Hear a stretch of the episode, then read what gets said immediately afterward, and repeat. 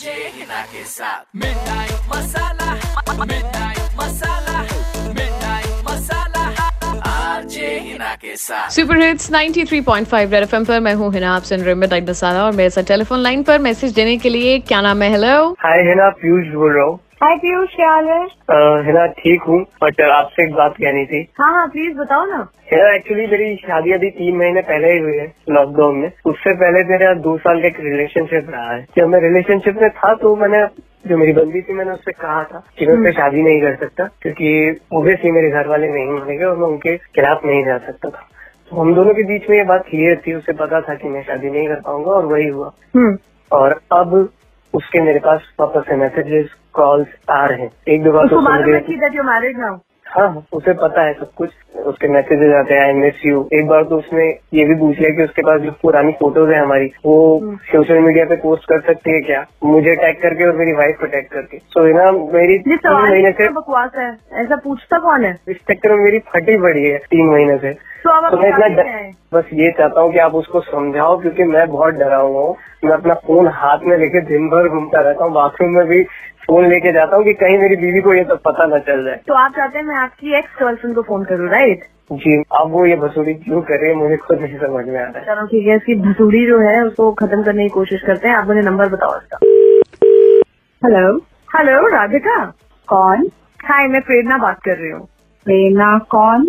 Mrs प्रेरणा भाटिया प्रेरणा हाँ, मेरे husband Bhatia को फोन कर रही थी और बोल रही थी कि आपको मुझसे मिलना है कुछ बातें बतानी है तो आई थॉट मैं आपको खुद ही फोन कर लूँ और पूछ लूँ कि क्या बातें बतानी है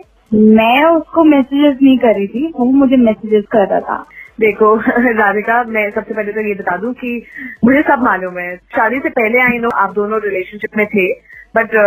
शादी के बाद जो भी हो रहा है वो मुझे सब पता है शादी से पहले वाला मुझे जानने में कोई भी इंटरेस्ट नहीं है मुझे बात करनी होती तो मैं आपसे बात करना क्यों पसंद करती मैं क्यों किसी को बोलती कि मुझे आपसे बात करनी है आपसे कांटेक्ट करना है जैसे कि आप बोल रही हैं अभी एग्जैक्टली माई पॉइंट आप मेरे हस्बैंड को तो इसी तरह से ब्लैकमेल कर रही है ना कि मैं तेरी बीवी से बात कर लेती हूँ मैं तेरी बीवी को फेसबुक के पोस्ट पे टैग कर देती हूँ और ये सब कर लेती हूँ why are you doing this I have seen all your pictures आप फेसबुक पे क्या पिक्चर्स डालोगे मेरे को टैग करके वो मुझे खुद टेक्स्ट करता है मैं उसको अपने आप से जाके टेक्स्ट नहीं करती वो मुझे खुद मैसेज हो यार आई हैव सीन की व्हाट्सएप तो उसके व्हाट्सएप पे कैसे बिलीव कर सकते हैं वो अपने व्हाट्सएप के मैसेजेस डिलीट भी तो कर सकता है अगर आप इस तरह की बात करेंगे और फिर मैं अपने हस्बैंड पे शक करने लग जाऊंगी कि आपने ऐसा क्यों बोला या ऐसा क्या हुआ तो वो नहीं होने वाला क्योंकि आई नो कि उन्होंने आपसे पहले ही बोला था कि शादी आप लोगों की नहीं हो पाई तो जब कोई कमिटमेंट नहीं थी तो आप कैसे एक्सपेक्ट कर सकती हैं यार तो फिर आप उनको बोले ना मुझसे बात ना करें मुझे टेक्स्ट ना करें आप मुझे आके कैसे बोल सकती हैं वो आज के बाद ना आपको टेक्स्ट करेंगे